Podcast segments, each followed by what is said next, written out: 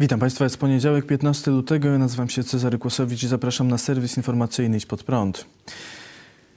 Hołownia rośnie w siłę. Kolejna posłanka dołączyła do Polski 2050. Posłanka nowoczesnej Paulina Henik-Kloska przeszła do ruchu Szymona Hołowni Polska 2050. W wydanym oświadczeniu stwierdziła, że wierzy, iż Hołownia przewróci scenę polityczną i jest szansą na przerwanie rządów złej władzy. W związku z tym transferem ruch Hołowni planuje powołanie w tym tygodniu koła poselskiego w Sejmie. Polska 2050 ma już trzech posłów, co jest konieczne, by założyć koło. Oprócz Henning Kloski są to Hanna Gil-Piątek, która przeszła z Lewicy oraz Joanna Mucha z Platformy Obywatelskiej. Z kolei w Senacie ruch reprezentuje wybrany z list KO Jacek Bury. Dziś oprócz posłanki KO do ruchu Polska 2050 dołączyli radna Edyta Łągiewska-Wijas ze Szczecina, profesor Tomasz Sujka z Poznania i mecenas Patrycja Borkowska z Łodzi. Co ciekawe, jeszcze kilka dni temu Paulina Henik-Kloska zaprzeczała doniesieniom o transferze do ruchu Hołowni. Odnosząc się do pogłosek stwierdziła, Rozumiem, że plotki to sól pracy dziennikarzy, ale nie zawsze są prawdziwe. Warto sprawdzać u źródła.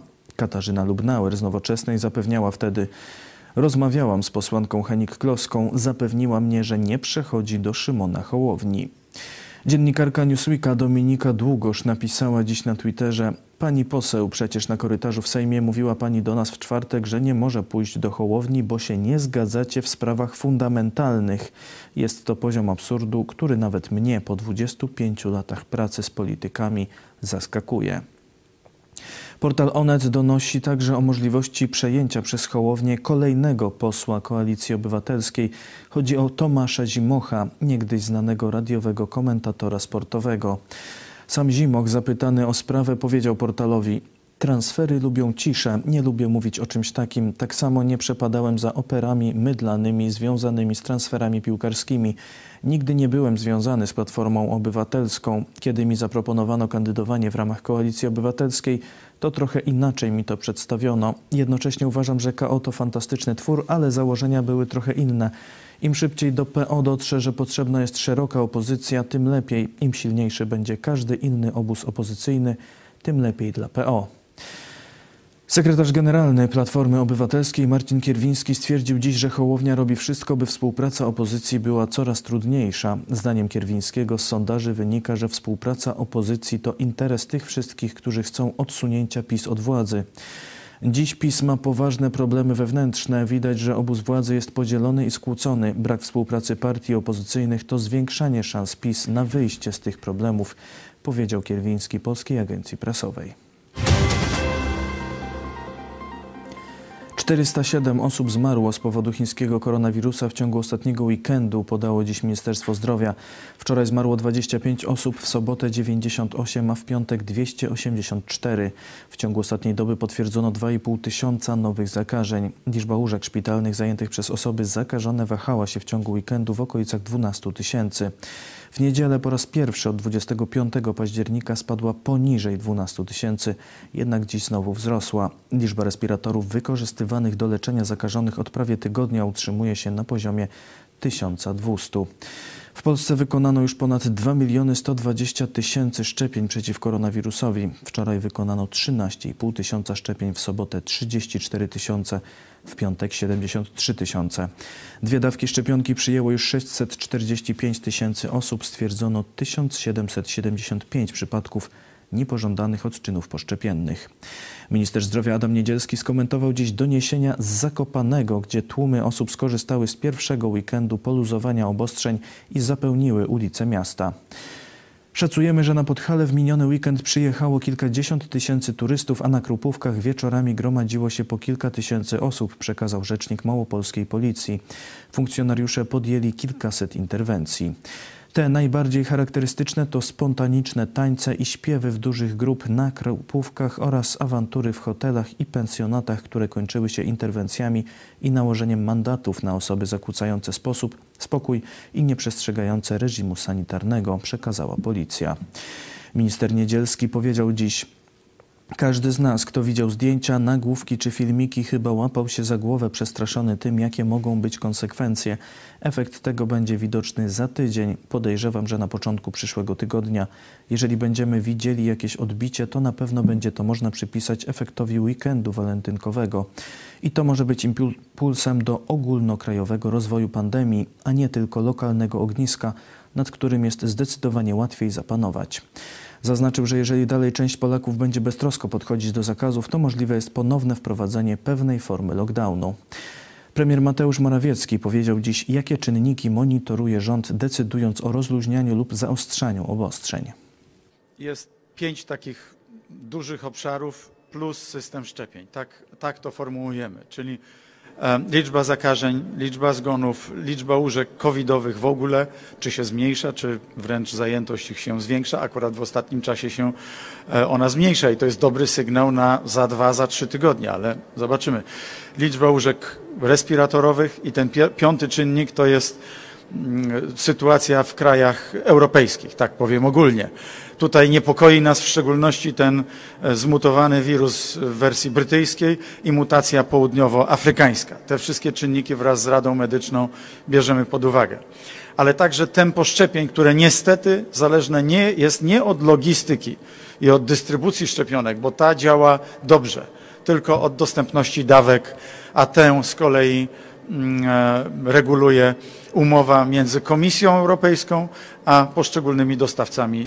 I tutaj ciśniemy bardzo mocno Komisję i e, bardzo głośno i niemal codziennie apelujemy o to, żeby e, producenci szczepionek dostarczali jak najwięcej dawek do Unii Europejskiej, a w ślad za tym do Polski, bo wraz z rosnącym wskaźnikiem zaszczepienia będziemy mogli też podejmować odważniejsze decyzje w zakresie e, luzowania w tych sektorach gospodarki, które jeszcze cały czas podlegają rygorom.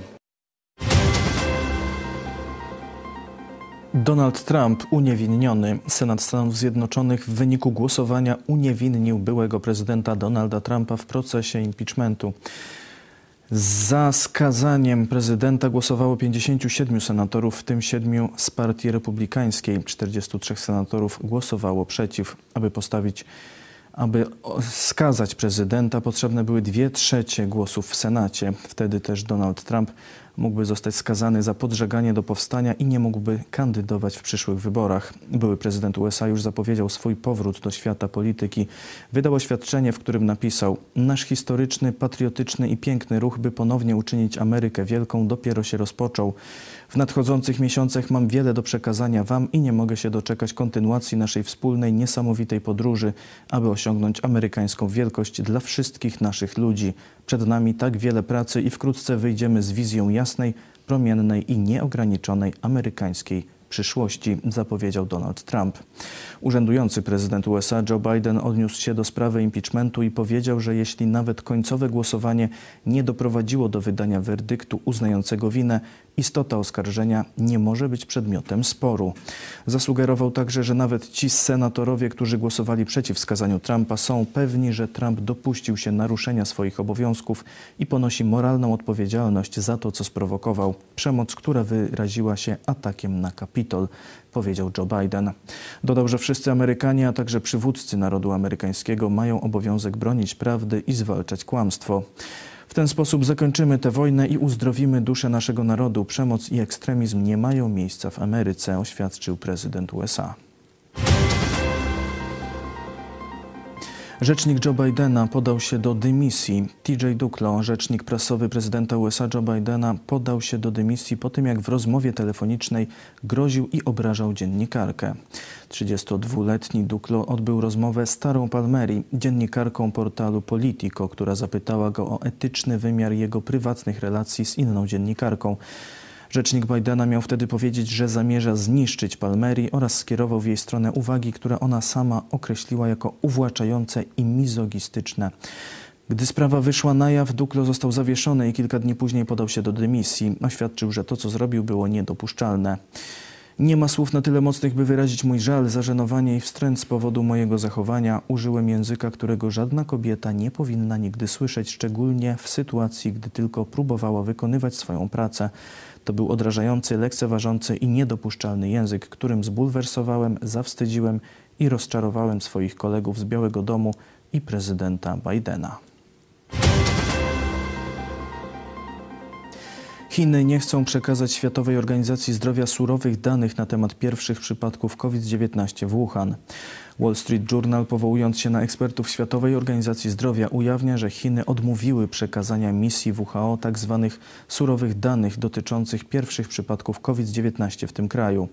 Członkowie zespołu WHO powiedzieli Wall Street Journal, że chińscy urzędnicy i naukowcy dostarczyli im własne, obszerne podsumowania i analizy danych dotyczących zachorowań, a także zebrane dane i analizy dokumentacji medycznej z miesięcy przed ogłoszeniem wybuchu epidemii w Wuhan i stwierdzili, że nie znaleźli dowodów na obecność wirusa. Zespołowi WHO nie pozwolono jednak przejrzeć surowych danych, co umożliwiłoby im przeprowadzenie własnej analizy tego, jak wcześnie i na jaką skalę wirus zaczął się rozprzestrzeniać w Chinach. Członkowie WHO oznajmili, że dostęp do surowych danych jest niezbędny, aby określić kiedy i w jaki sposób wirus rozprzestrzenił się w Chinach. Peter Ben Embarek, członek misji badawczej, oznajmił, że WHO dopomina się wciąż o przekazanie informacji o danych dotyczących 174 przypadków COVID-19 wykrytych we wczesnej fazie pandemii w Wuhan w grudniu 2019 roku. Dodał, że wraz z resztą zespołu do zbadania przyczyn pandemii jest sfrustrowany brakiem współpracy ze strony chińskiej. Zespół WHO zakończył już wcześniej badania w Chinach, ale brak wystarczających danych uniemożliwił sformułowanie rzetelnych wniosków i konkluzji. Chiny muszą przekazać dane na temat pierwszych dni pandemii koronawirusa, oświadczył doradca Białego Domu do spraw bezpieczeństwa narodowego Jake Sullivan, odnosząc się do sygnałów o utrudnianiu ekspertom Światowej Organizacji Zdrowia dostępu do tych informacji przez Pekin. Władze USA przywróciły współpracę z WHO po przejęciu prezydentury przez Joe Bidena. Oczekują jednak, że raport zostanie sporządzony w sposób niezależny i wolny od ingerencji chińskiego rządu. Już ponad 2 miliony 410 tysięcy osób zmarło z powodu koronawirusa z komunistycznych Chin na całym świecie. Tylko wczoraj zmarło ponad 6 tysięcy osób, a w sobotę 10 tysięcy.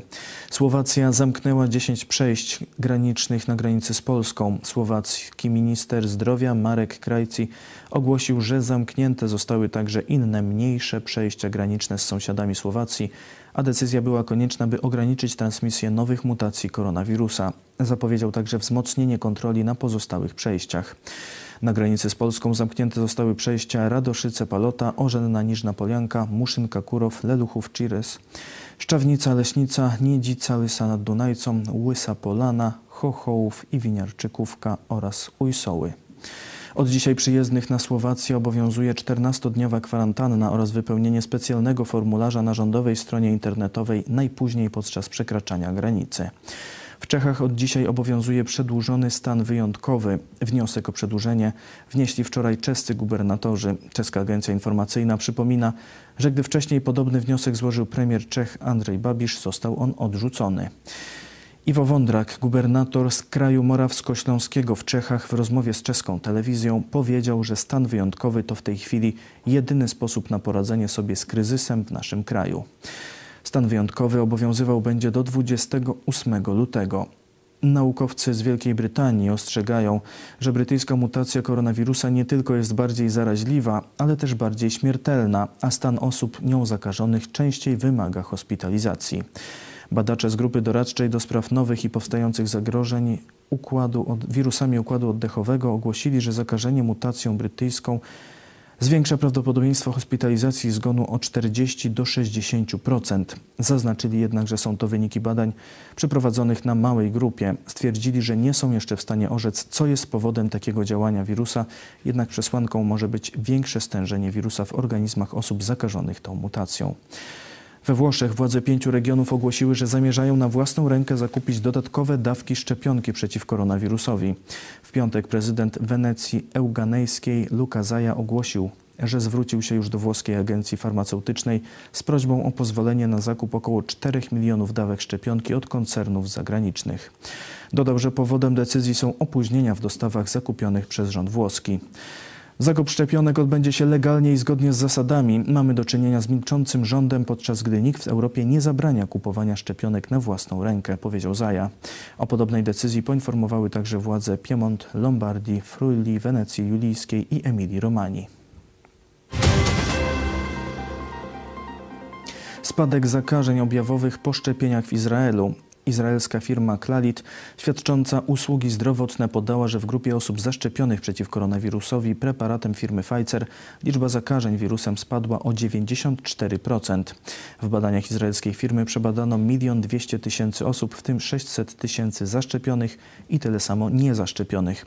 Badania wykazały, że wśród zaszczepionych liczba zachorowań objawowych spadła o 94%, a liczba przypadków ciężkiego przebiegu choroby o 92%. Badacze stwierdzili także, że szczepionka ma podobną skuteczność zarówno w przypadku osób starszych, jak i u osób młodszych.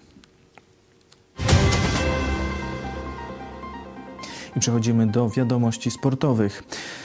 W ostatni weekend do Zakopanego zawitali najlepsi skoczkowie świata, aby rywalizować o kolejne punkty Pucharu Świata. W stolicy polskich Tatr nie zabrakło emocji. Sobotni konkurs wygrał Japończyk Ryoyu Kobayashi, który zaledwie o 30 punktu wyprzedził Andrzeja Stękałę.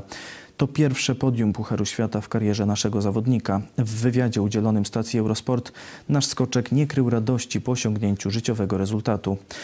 Postawię sobie tu trofeum na biureczku. Poza ogromem pracy będzie też symbolizowało to, jakich mam ludzi wokół siebie, jakich mam przyjaciół, jakich mam świetnych trenerów, jaką mam rodzinę, jak dużo z siebie dałem i jak było bardzo warto.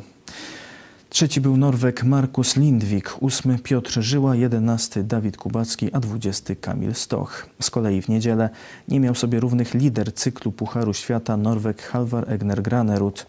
Drugie miejsce przypadło Słoweńcowi Andrze Laniszkowi, a trzecie do innemu Norwegowi Robertowi Johanssonowi.